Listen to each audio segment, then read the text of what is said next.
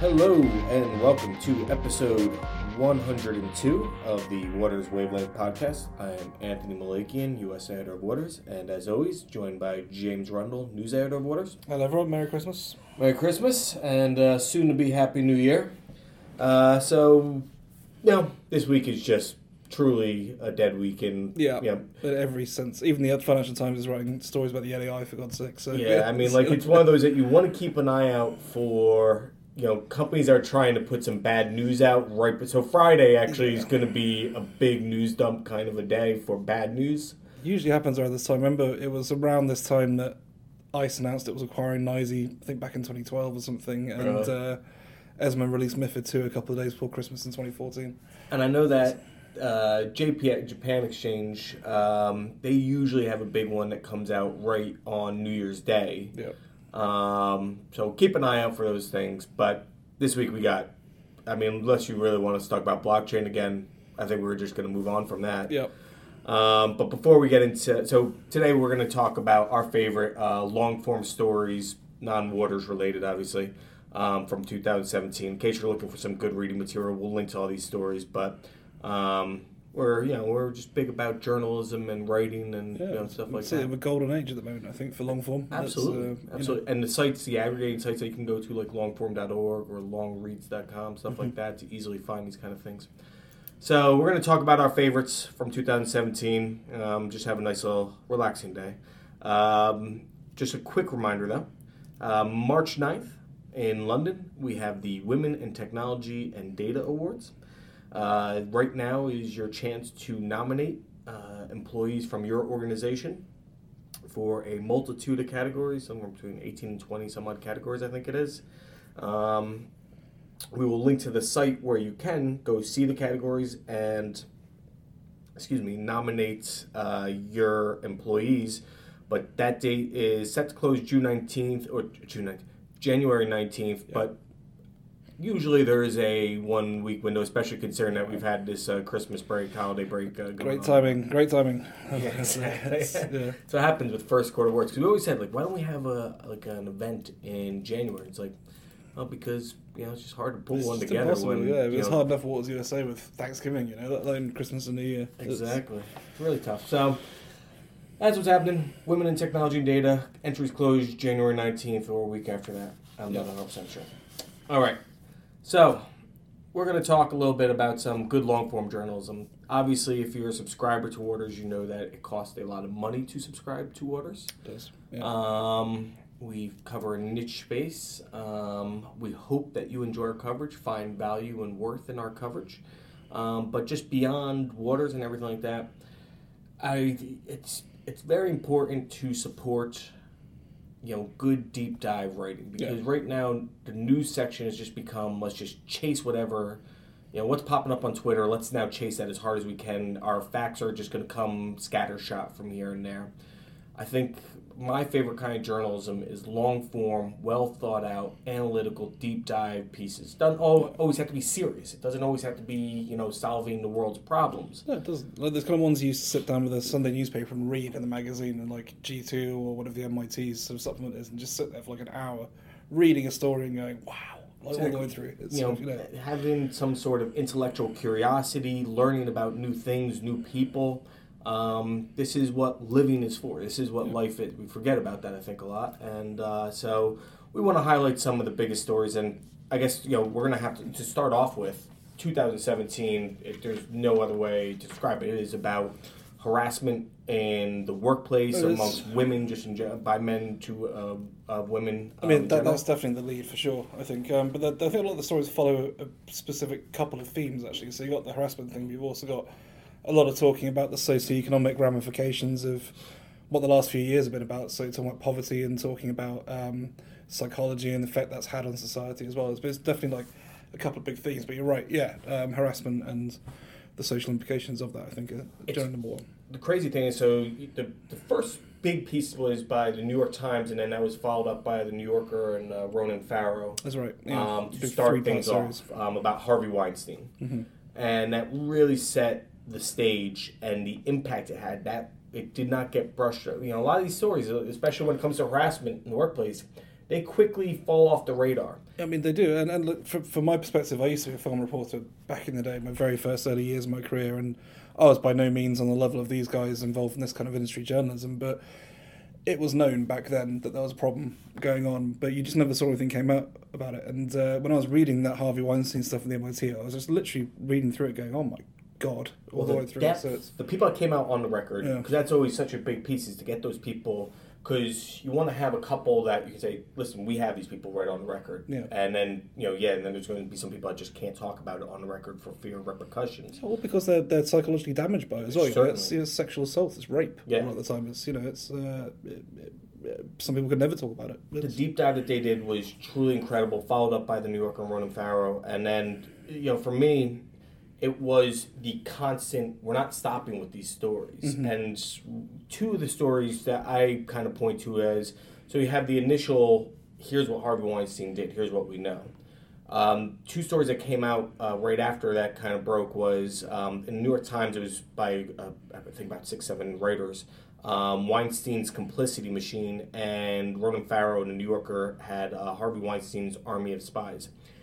And that was, those were important, too, because it's so easy to say, well, this is one evil man. Yeah. This is one evil man who was enabled by a sea of other people well, it's, uh, it's, helping him out. It's like that line from Spotlight, isn't it, where it, it takes a village to raise a child, but it takes one to abuse exactly one as well. Like so it's, yeah. um, you know, I'm obviously not talking about abusing children here, thank God, but, uh, well, I mean, maybe we are in some yeah. cases, but, yeah, the amount of complicity that has to go on in order for this to happen, the amount of kind of fear and, and yeah, we talk about this a lot, about... Um, everyone is afraid a lot of the time these days. We we see it in the subway all the time. If someone's playing a boombox or something, and or smoking a cigarette or being like obnoxious or something, everyone just kind of ignores it and goes on with their life. And I think on a macro scale, it's what happened here. Like everyone exists, and the way abusers get away with this is they isolate their victims and make them think that no one cares about it, and then they also do that to the people who they sort of secondary abuse through making them complicit in this as well. Sure. They're thinking, you know, I'll threaten you individually, you'll never work in this town again, and then they can make good on those threats. You know, sure. Like it's a cliche, but I mean, unrelated to, to sexual abuse, um, I mean, my some of my family used to work in, in film and had problems with substance abuse and that kind of thing, and a couple of incidents where the director said, literally, you will never work in this town again, it's true, and they yeah. never did. You know, that's the thing. So people like Weinstein have the power to do that, and the way they exercise that, sometimes, you know, reactionary, and but sometimes very cold and calculated, was just horrifying, as much as the... not as much as the abuse, but are on equal level to the abuse. I think the way they kind of twisted and turned around it. But yeah, those mean, pieces really brought it out, I thought. And it, and then just then from there, I mean, it just became an avalanche of stories, not just related to Weinstein, just across the spectrum of everything. Mm-hmm. It's spectrum of men, you know? Yeah, no, exactly. I mean, yeah, there was a um, there was a front page of the New York Daily News, I think in December, it's just a picture of someone from a talk show, and then the headline was "Today's Pervert." Wasn't yeah, that? I mean, it really just, was. It yeah, was. Yeah. It was just targeting. And but I think it's great. I mean, I'm glad that people doubled down on this, and they thought, you know, we're not going to let this go. Now we've, the door's open. Now let's kick it in, and let's just do it. Um, you and I have talked about how it's gone a bit too far sometimes, and that's more related to the hashtag well, Me Too thing, I think, than this. But like, and you know, their, their media now really needs to be careful, yes. because you don't want to say, okay, we got to get our story up there now, because that again, yeah. this is where media always screws up. Mm-hmm. We got to have our story now. I mean, New York Times and you know New Yorker and everybody's kicking our butt. You know, like the responsible thing. Like look at um, the piece that New York Times just came out on Vice. It's dozens and dozens of interviews. It's you know, it's not just one person saying something and then we're going to just run with that. You know that we, the media still has to play a very responsible role. That's yes. your job is to be. Otherwise, you get it very quickly into witch hunt territory, and you have seen that to a certain extent. Some people losing their jobs, not the big celebrities, but you see it at a micro level. A lot of organisations, you know, conduct that wouldn't necessarily be construed as sexual assault in any mm-hmm. way is now being construed as sexual assault sure. because people are so afraid of it. And so harassment, stuff know, like that. Yeah, exactly. You know, yeah. it's going to be interesting because two thousand eighteen is. I, I, don't, I don't think that, and this is across everything, every industry, every kind of company. Um, there's going to be a lot of discussion about this, but that's what you, that's what great journalism. I mean, that's truly what. That's why I'm not sure who's going to win a Pulitzer off this, but there's got to be some coming down the line here for yeah. the work that has been done in this area. Um, you know, so again, I, you know, again for me, the, the two biggest pieces out of that one were beyond. The biggest piece, obviously, the Weinstein story, but it's the cover up. It's it's the people that enabled it too. That that shows that next level. That we're not yeah. just going to stop here. we're, we're going to come after the whole system. Yeah. As again, it's probably yeah, was a great point. You got to bring down the whole system, not just one individual. Well, I mean, that was the lesson learned again, going back to Spotlight from the Catholic Church scandal, wasn't it? You know, yeah. not just the priests who, um, uh, who were pedophiles, but also the, the priests who kept quiet about it and moved them around and enabled it to happen. Parents themselves, community leaders, even like all that. The way to the very, very top. You know, schools, and, and apologies yeah. for any any of you uh, listeners who are Catholic, and apologies to my, my dead grandmother, but uh, you know, even the Pope and things like that was, you know, yeah. up to that level. Where he and was the lawyers, the so, cottage yeah. industry of lawyers that was created to mm. kind of help this. So exactly. Yeah. Um. Let's see here. I'll. We'll move on. To, you want to go next, or you want to? Yeah, I think a couple of pieces I can lump together. Really, just some a bit of a theme about. I think we'll go back um, and forth, Jim. We can go back, back and forth. And forth. Back and forth. We'll you do, do one. I'll do one. All right. Okay. Fair enough. Then. Um, so, um, so yeah. Uh, well, I will still lump these together. There's a couple of interesting pieces just about kind of Britain um, and the U K, of course, of course, and where it is now, and kind of a few things that are going on. So there was a great piece by Sam Knight in The Guardian called London Bridge is Down, uh, which was published in March, and that was started off as a look at what happens in the immediate aftermath of Queen Elizabeth dying. So, mm. you know, what gets triggered, how does the news apparatus roll out, what does the palace do, everything like that, and it's very, very procedural for the first half. But then it gets into some really key questions about England and the United Kingdom and the Union, about kind of where we are now and what she'll mm. be remembered for. So Queen Victoria, when she died, was remembered for making everything big, making everything mechanised, for changing society. Uh, Queen Elizabeth will probably be remembered for, you know, the decline of the British Empire and, and our kind of status in the world. And that then ties into the next piece, which is by Andy Beckett, also in The Guardian in February, called um, P P E, the Oxford degree that runs Britain. The P P E is uh, politics, yeah. philosophy and economics. Um, and I'll just read the first paragraph because it's really illustrative of how narrow the ruling class in England is. It's, so it starts off saying, Monday, thirteenth of April twenty fifteen was a typical day in modern British politics. An Oxford University graduate in P P E, Ed Miliband, launched the Labour Party's general election manifesto. It was examined by the B B C's political editor, Oxford P P E graduate Nick Robinson, by the B B C's economics editor, Oxford P P E graduate Robert Peston, and by the director of the Institute for Fiscal Studies, Oxford P P E graduate Paul Johnson. It was criticised by the Prime Minister, Oxford P P E graduate David Cameron. It was defended by the Labour Shadow Chancellor, Oxford P P E graduate Ed Balls. So it just shows how kind of narrow the ruling class is. And there was uh, it was illustrative of, I think, of uh, a photograph I saw a while back, and it was of the Billington Club in Oxford. It had David Cameron, um, it had Jeremy Hunt, it had, um, Christ, what's his face, um, the ex-mayor of London, now the Foreign Secretary. Very famous guy. I can't remember. Boris Johnson. Boris Johnson, and uh, it takes had, an American to know that. That's it. Well, he was in fact born in New York, um, but yeah, just had all these guys in the same class who are now in command of like the Department of Media and Culture and the Prime Minister and yeah. the Mayor of London, all the rest of it. Um, and it just shows, I think, these two pieces in particular how this is a big question in the U K. Like, where do we fit in now in the world? We don't have an empire anymore. We're leaving the European Union. Uh, our country is in decline. We have no primary industry more. We don't produce anything apart from a service industry, and this is big sandwiches. Existential question: sandwiches, you know, which will lead on to one of yours. Um, and then for the final English piece, which also ties into this, uh, is Left Behind by Sarah O'Connor in the Financial Times, that looked at how, using Blackpool as a proxy, um, how extreme poverty in some British cities is leading to mental health issues, substance abuse problems on a enormous scale, um, and there's little to no appetite to fix it if it's outside London. So I thought those three pieces together were a really interesting long-form portrait of modern-day U K. I mean, I think, you know, one thing, because I haven't read, so I read the P P E one, yeah, uh, which I did find funny. I, I think that you can find, it's not quite as extreme, but you can see some of that in the Harvard-Yale kind yeah, of it's a whole Oxbridge elite university thing. Um, yeah. But usually it's not even that everybody... You get the degree from Harvard, but not necessarily everybody taking the same exact classes and yeah. with the same exact professors and we're in all, the same year. Exactly, exactly. Yeah. Um, does the one about the Queen, does that examine whether the monarchy itself survives past the Queen? Or? It asks those questions, yeah, and I think the answer is yes, it does. Um, what its future kind of holds for it is very much in question, though. Yeah. The, I think, the, yeah. And then uh, you know the one about uh, so you just sent me the one about Blackpool. You know, that's another one that I think that you can find. There's a reason why Donald Trump mm. came to power. Okay. It's the forgotten communities. Well, I thought this was interesting because it's analogous to what's happening in the States as well. Yeah. Especially in a lot of um, white majority cities uh, in the Deep South and that kind of thing. Yeah. Which are one, Midwest, majority, even, yeah, Rust, Midwest. Belt kind of country. Rust Belt, exactly. Places. There's very, very impoverished cities that have lost yeah. their heavy primary industry and yeah. they've lost their raison d'etre, and they're kind of almost, as the title, the headline suggests, left behind. There's a depressing story in I've just read, and there's this factory outside uh, Philadelphia, um, uh, uh, coal mining factory, and it looks like they're going to be laying off about ninety percent of staff. And yeah. they were told, you know, when Trump came to power, your jobs would be saved.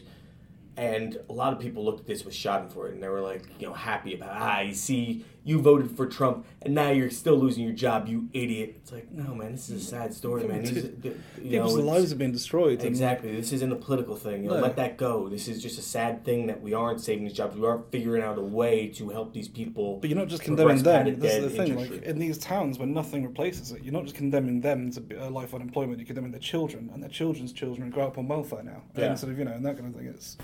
It's a problem in all of our cities that we, if it's not, uh, you know, New York or Washington or Seattle or Los Angeles or um, Manchester or London or anything like that, then no one really cares about it. You know? Yeah, exactly. No one wants to care about it because exactly. it's just this view of it being this, well, hick country, whatever. Let them yeah, think for they, themselves. You know, they they don't have the the wherewithal to get out of there and go yeah. to the big city and move and uproot their lives. And it's like, like that's not a fair It's not a fair thing. And, and, and like, you know, we've had conversations where we've said exactly those words yeah, yeah. before about like being, and people complain they can't get a job at a newspaper yeah. in the city. But, you know, it's true, and you can't always pick up and move, um, you know, especially if you're not, if you're forty-seven years old, having worked as a coal miner your entire life, you don't know anything else, you know, what are you going to do? Yeah. Like, come and work in McDonald's in New York? You know, it's, it's not going to happen. So, but I thought, yeah, um, all the chatter over the last few years um, about how society has changed, about austerity after the financial crash and everything like that, these articles are really showing the impact it's had now, and we're actually starting to see the long-term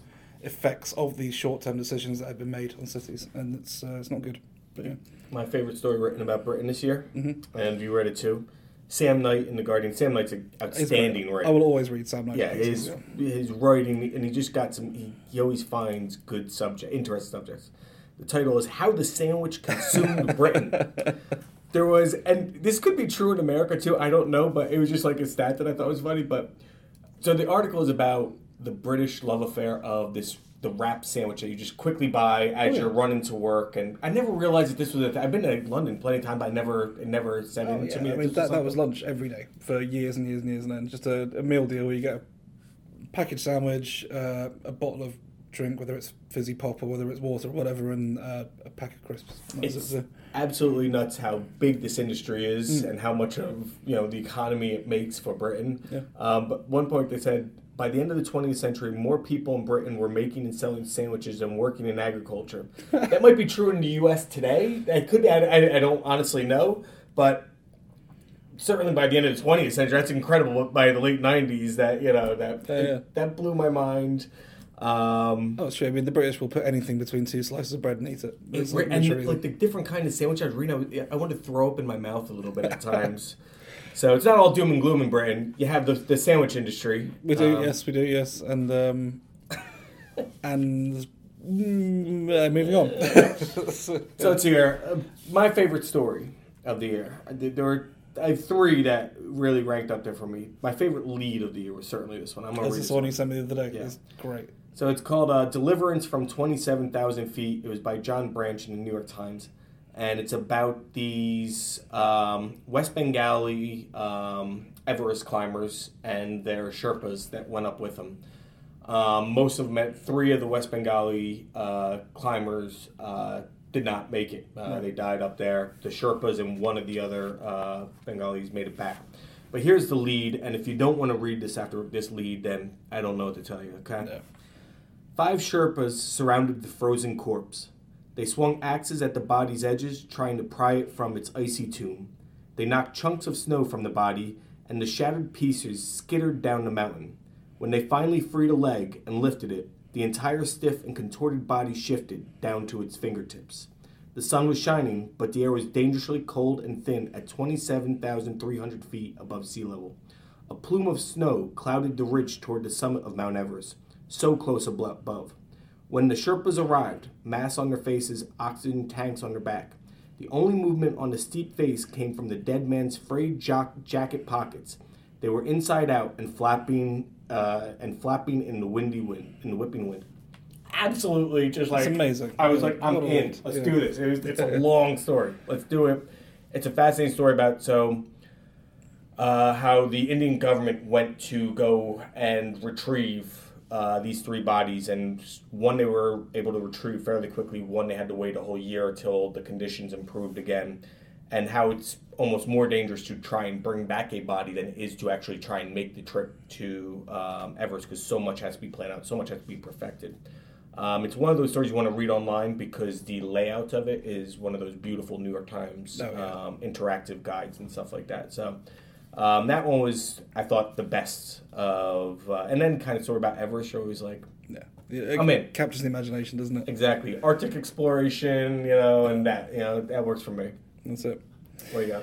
Uh, f- a small, strange little story from a small little thing called the Texas Observer, um, which is based along the kind of, I think, the border um, with Mexico. It's quite actually a left-leaning paper, but this is by Gus Bova, Melissa Del Bosque, Jen Riel, and Emma Perez Trevino. Um, Gus Bova actually being an intern who wrote this just amazing piece about um, really? the life of immigrants coming over illegally and kind of what they have to go through, whether... well, not necessarily legally, but maybe claiming asylum as well and that kind of thing, um, where they're talking to specific people about what happens, talking to people who run the centres that care for them, um, taking in a lot of the the hidden people, really, who do so much of the work to bring people into the country and make sure that they're not just completely forgotten about and left for dead, mm-hmm. so like people at churches and that kind of thing as well.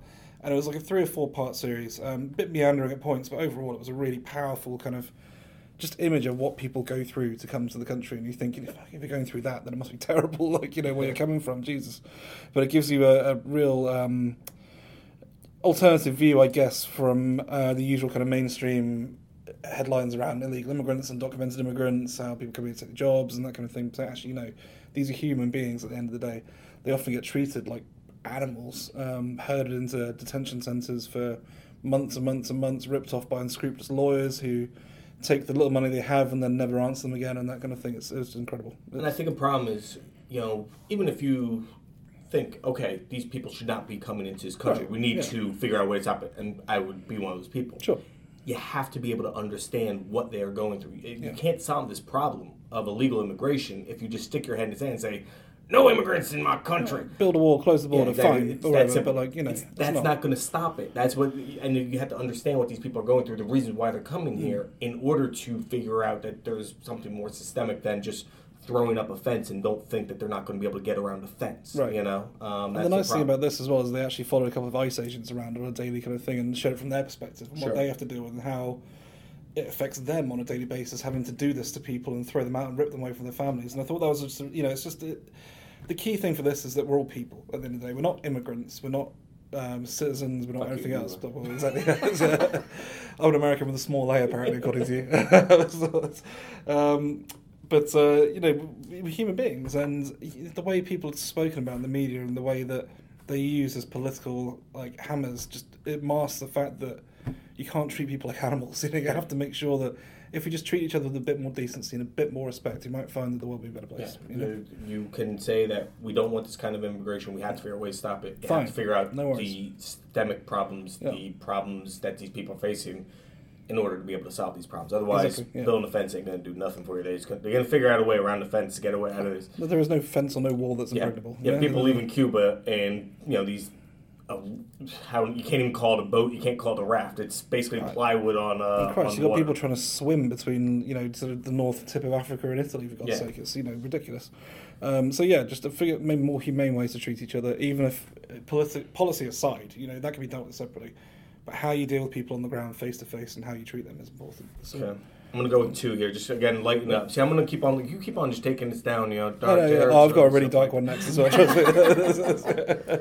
Best profile of the year, that way. Yeah. I don't think that there is a better profiler uh, than uh, Katie Weaver of G Q. Mm-hmm. Her stories are fun. You read them, and she doesn't take it too seriously. And she writes, or she, the writing isn't. She doesn't come at it. She comes at it in just a, uh, an airy way, and she, but through it, you get to know the individual better. So yeah. she wrote something.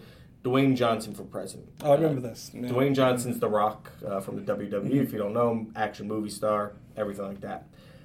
Truly an interesting guy. Um, kind of, I'd love to grab a beer with, actually. I think it's sort of, oh, you know, yeah, you know, and it's not so crazy that he could one day run for office here. You know, we right. keep on, Schwarzenegger became governor of California. He, he keeps saying it. So this yeah, thing, yeah. It's, it's, this could actually be somebody that you actually want to understand a little bit more than just, oh, he's a meathead in uh, the movie. As if he ran on a Republican ticket, though, that'd be really funny. Oh, yeah. I'm just sort of like, well, wow, okay, yeah. Yeah, you know, there's people, I think, that he might actually be, no one really knows what his politics are. Yeah. Um, so... Um, it, it it's just an airy, fun read. I highly recommend it. It's it doesn't take too long. You know, it's just it was a really good profile, and it is of somebody that you might think it's it's a great kind of profile. You think you know because you're gonna go watch a Jumanji movie or something like that. Mm-hmm. This is, you know, more interesting man, and Katie does a great way of through mirroring what he was uh, through their um, interaction. You kind of really learn a lot about him and his personality. So. Fun read there. So my, my favourite rock-related thing I ever saw, I think, was on Twitter once, where he just posted up a picture of a car with a bow around it, and he said, uh, and a picture of his mum going, oh, and he thought, oh, great, you know, an actor's bought his mum a car, fantastic, yeah. whatever. And he read the caption, he was like, yeah, when I was fourteen years old, I remember having to comfort my mother when she was streaming tears when our car got repossessed by people who'd lent her money and shouldn't have done. This felt good. And I was just like, you know, that's awesome. You're a great you know, man. You're a great man. This makes you feel yeah. good. Exactly. Speaking of feel good, um, we have What Bullets Do to Bodies. Oh, good. I, uh, this was amazing. Like, yeah, this doctor uh, is incredible. Jason Fagoni, uh, writing for HuffPo, uh, Huffington Post, um, followed around Doctor Amy Goldberg, um, who uh, is the preeminent trauma surgeon. Uh, she's at Temple University uh, Hospital. A um, couple stats for you, just so you understand Philadelphia if you're not. You know, you hear a lot about the murder rate in Chicago and stuff like that. I grew up about forty-five minutes outside of Philly, so and I would go down to Philly all the time. So you know, I was well aware of you know how dangerous, especially North Philly, can be. Uh, but Philly had a homicide rate of seventeen point eight murders per one hundred thousand residents in two thousand fifteen. Temple, uh, so which is located in North Philly, sees two thousand five hundred to three thousand traumas per year, around four hundred fifty of which were gunshot wounds. That was just in two thousand sixteen. That's amazing. That's uh, what was it, four thousand per year? Was it? What's that? So three thousand. So three thousand traumas. So traumas like uh, stabbing, gunshot, blunt force trauma. That's dozens per day, isn't it? That's oh, incredible. Yeah, That's, yeah and they're yeah, just yeah. being wheeled in left and right. Yeah, it's not just somebody falling down and bumping their head here. Um, and then four hundred fifty, which are gunshot wounds.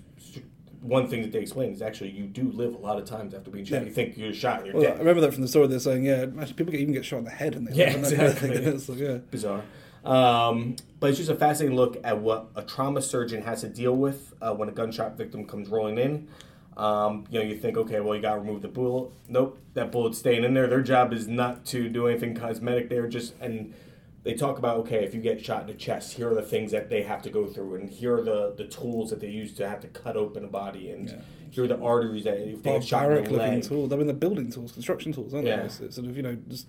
huge things to tear apart the sternum and the yeah. rib cage and that kind of thing. It's uh, there's one actually one uh, little thing just related to what you just said that really stuck with me from that about this girl who got caught in a crossfire or something, and she had a bullet lodged in her leg or in her shoulder or something, and the mm-hmm. nurse literally just cleaned it up and gave her some Tylenol and said, "There you go, off you go." Yeah, and yeah, this and girl is like traumatized and that kind of thing, but they had to get her out because it's triage, right? So it's you know. And again, you know, talk about deeper social. It's the they're trying to create reach out programs to you know it. Mm. You don't do anything about this, just going to keep on getting worse and worse. Well, and I mean, another thing about, they were talking about one kid in there, I think, they eventually convinced uh, the man she partnered with to come on board, where there was one guy who came in, he had a minor gunshot graze wound or something, he was clearly getting involved with gangs. Mm-hmm. Back in three months later with a shoulder wound. Yep. Back in three months later, uh, dead. Dead. Yeah. Yep. Three yeah. times, and third yeah. time was not a charm for him. No, no, it was not. Um, but yeah, I highly recommend that piece, actually. It's probably one of my favourites of the year, I think. Yeah. Uh, probably my favourite of the year, though... Um, was The Baby in the Plastic Bag by a journalist called Bern Jacob Oxnäs for a Swedish, um, or Norwegian, sorry, um, outlet right? called Dagbladet.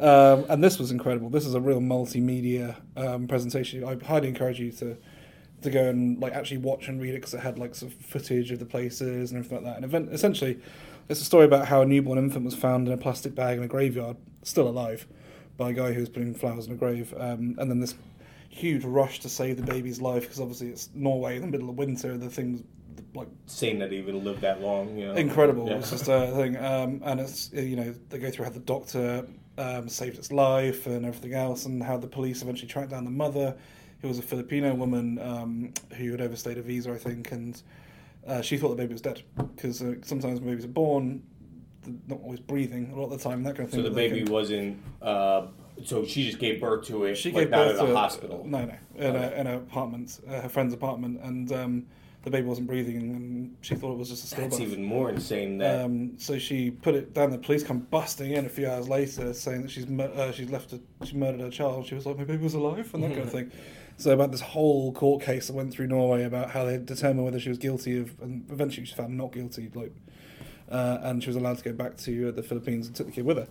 So twenty years later, these journalists find out about the story, and they no one ever figured out what happened to it. So they go and track down everyone who was involved in that, who is still alive. Some people are obviously dead.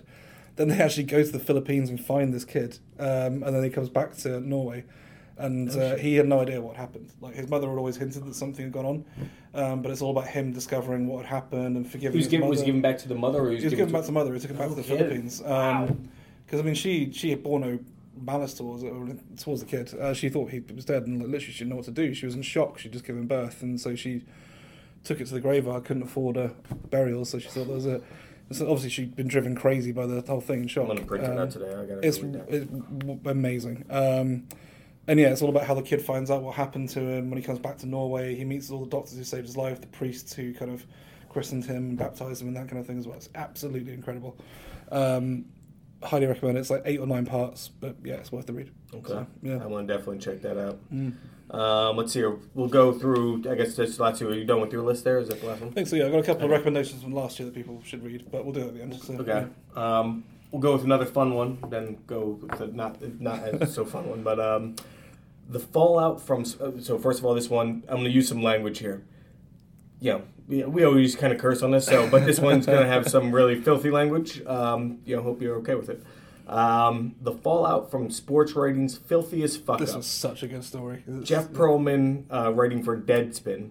Um, it talks about a story uh, from uh, the Gallatin News Examiner in Tennessee in the winter of nineteen ninety-seven. Gallatin in Tennessee is a real Bible Belt town, small town, football, sort of football, you know, God, go to guns, church every day. Yeah, you know, that's kind of that kind of a town. And it talks about this writer uh, who's like twenty years old, twenty-three, twenty-four, mm-hmm. something like that. It's it's he's an interesting character and just kind of a general fuck up. Um, Nick the Blondibus, the Blondibus, yeah, we'll go mm-hmm. with that. Um, and I'm gonna t- I'm gonna just read this one paragraph for you. And then it will, it's, the whole story just built around the fallout from this one paragraph. But writes Nick the Blondibus in the twelfth paragraph, quote, Dixon sucks donkey dicks and doesn't wipe the shit off before practice. We like to keep him at a sweeper position so his third breath will stop people from penetrating to the goal. Speaking of penetrating, he prefers tall, red-headed guys. Told me to tell Chris he says hello. Now.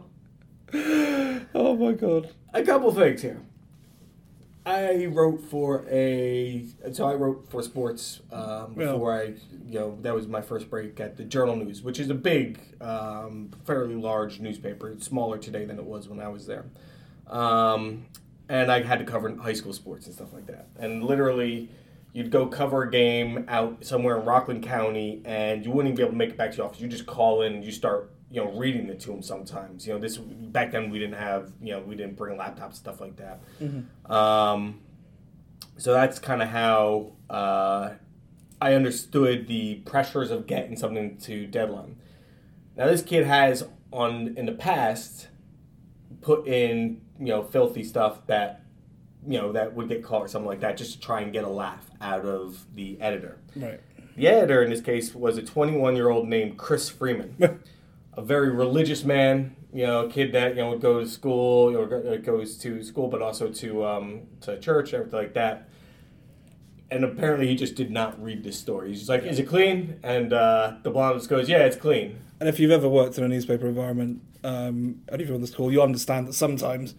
You just got this volume of copy coming in. It's ten o'clock. The printer's going, where the hell is the P D F? That kind of yeah. thing. And you're like, okay, check the head, check the lead, it's all right, done, we'll go Good. through, we'll yeah, deal with any typos, we'll issue a correction tomorrow. Yeah, especially so, a small yeah. company, again, when you have a twenty-one-year-old editor as your main Yeah, editor, well, exactly, right. You can tell that this is not the most professional organization uh, ever.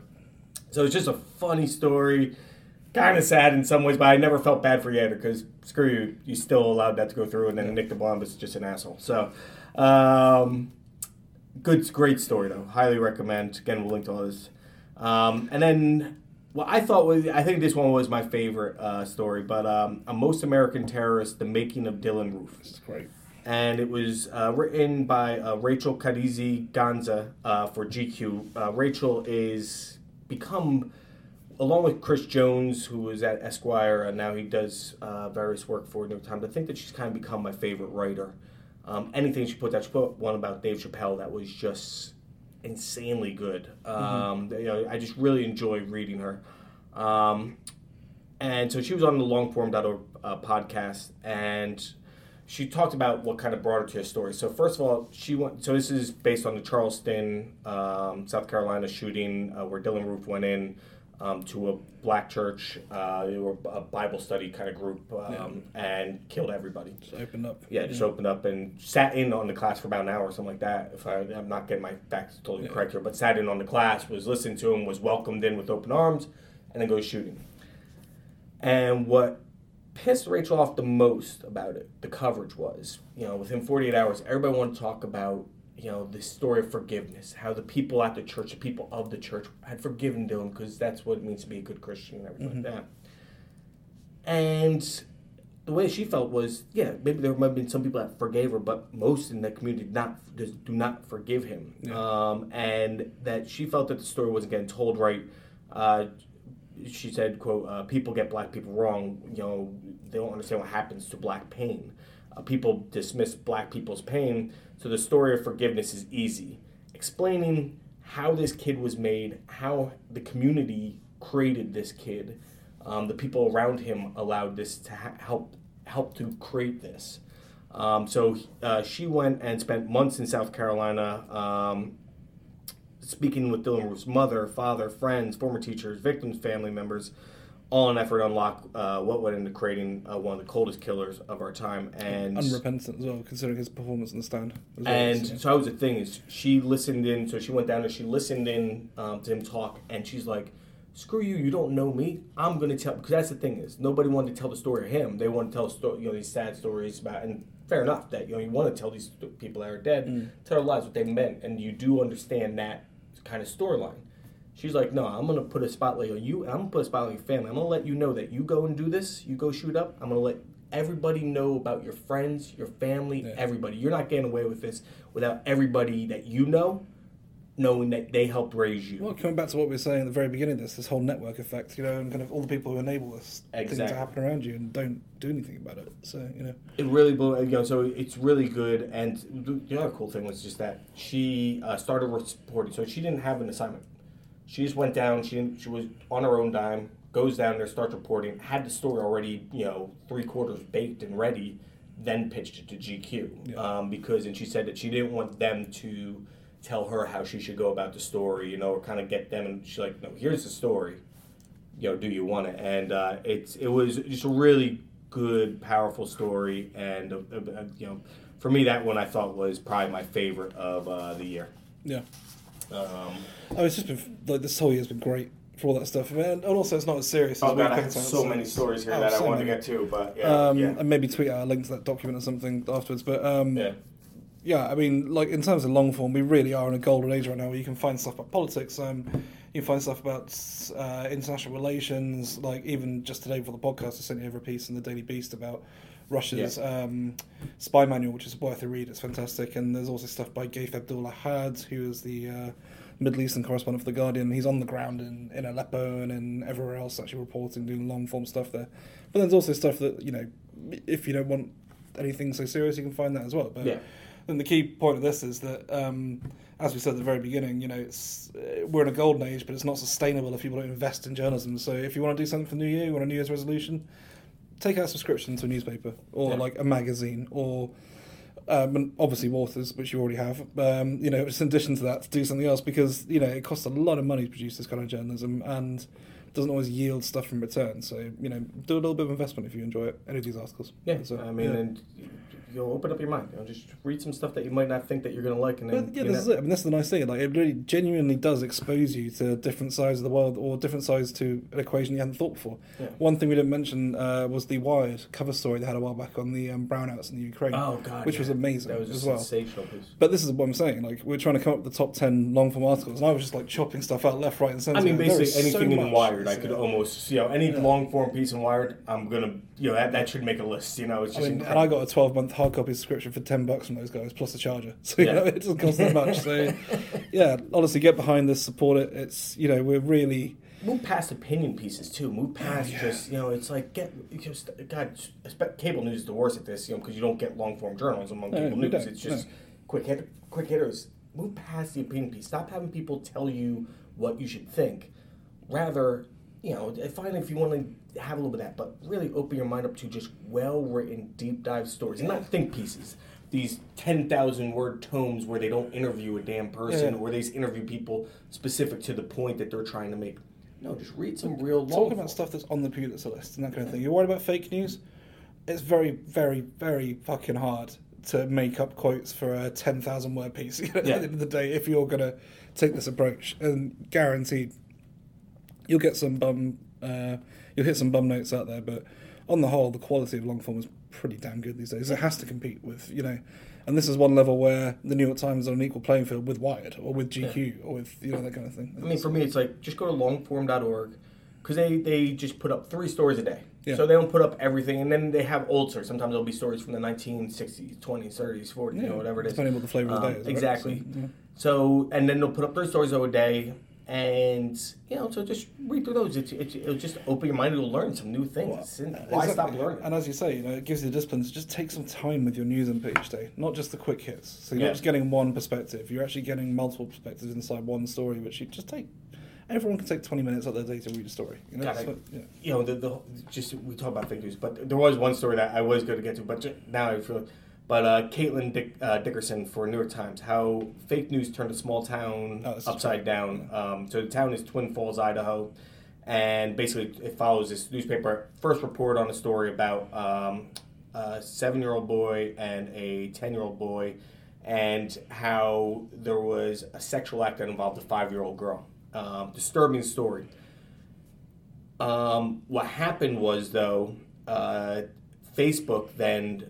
through uh, accounts linked to Russian government, helped to spread stories about Twin Falls and even organized one of the rallies there. So there was an, a rally that happened in Twin Falls that was organized by Russian government hacker, or, you know, fake news, you know, whatever you want to call these. Um, granted, the, the event wasn't um, attended well, but it's still Russia attacking our country, yeah. and people just not realizing this. And it's, you know, it's like, move beyond just fake news, fake news. Un- yeah. Understand a little bit about what the hell you're talking about. Divorce talking it from about Trump, news. Divorce it from Democrats, yeah. divorce it from whatever else. Just look at the actual issues and what's happening. And yeah. that's, you know... I, yeah. There we go. Essence of this is, it's a pretty good time for journalism, I think, so, and for long-form stuff, you know? Yeah, it's it's bad time for newspapers. There are a lot of really talented writers that get laid off. You know, I've, I've been at organizations where, you know, some yeah. really great writers got laid off. Um, and man, even when I was at the Journal, you know, every day we had an email through saying, yeah, we're closing this bureau, closing that bureau, closing this bureau. Yeah. That's twenty staff in Prague gone, that's ten staff in Eastern, yeah. you know, Czechoslovakia or whatever. It's, uh, you know, you do have to be more discerning. You got to look around a little bit. Yeah. But that doesn't mean that there isn't just great right. stuff. It doesn't mean that just because coming from something like Atavist or, you know, Ars Technica or something like that, that... You know, stuff that maybe you haven't heard of yourself, but, yeah. oh, wow, this was really good. Hell, there was a great uh, profile read in Elle Magazine, stuff like that, stuff that, you know, you wouldn't mm. think. Um, so, yeah, um, good stuff out there, and hopefully you enjoy our stuff. Yes. We should actually have some pretty good long form for you next year, but again, great journalism requires great investment, so you take out subscription to us. Absolutely. Help us make us money. That's pretty much how we operate. We're fueled by Lagunitas. So, exactly. So. All right, well, um, again, Merry Christmas, Happy Hanukkah, all that stuff's past. Um, yeah, have a great new year. Up next is uh, New Year, and we will be back with some, finally some news stories and some real stuff uh, to put up uh, online on Waters Technology in twenty eighteen. I think we might even hear a little bit about something called MiFID two. Maybe. You know, so. We shall see. All right. Thank you. Have a good week. Thanks, guys.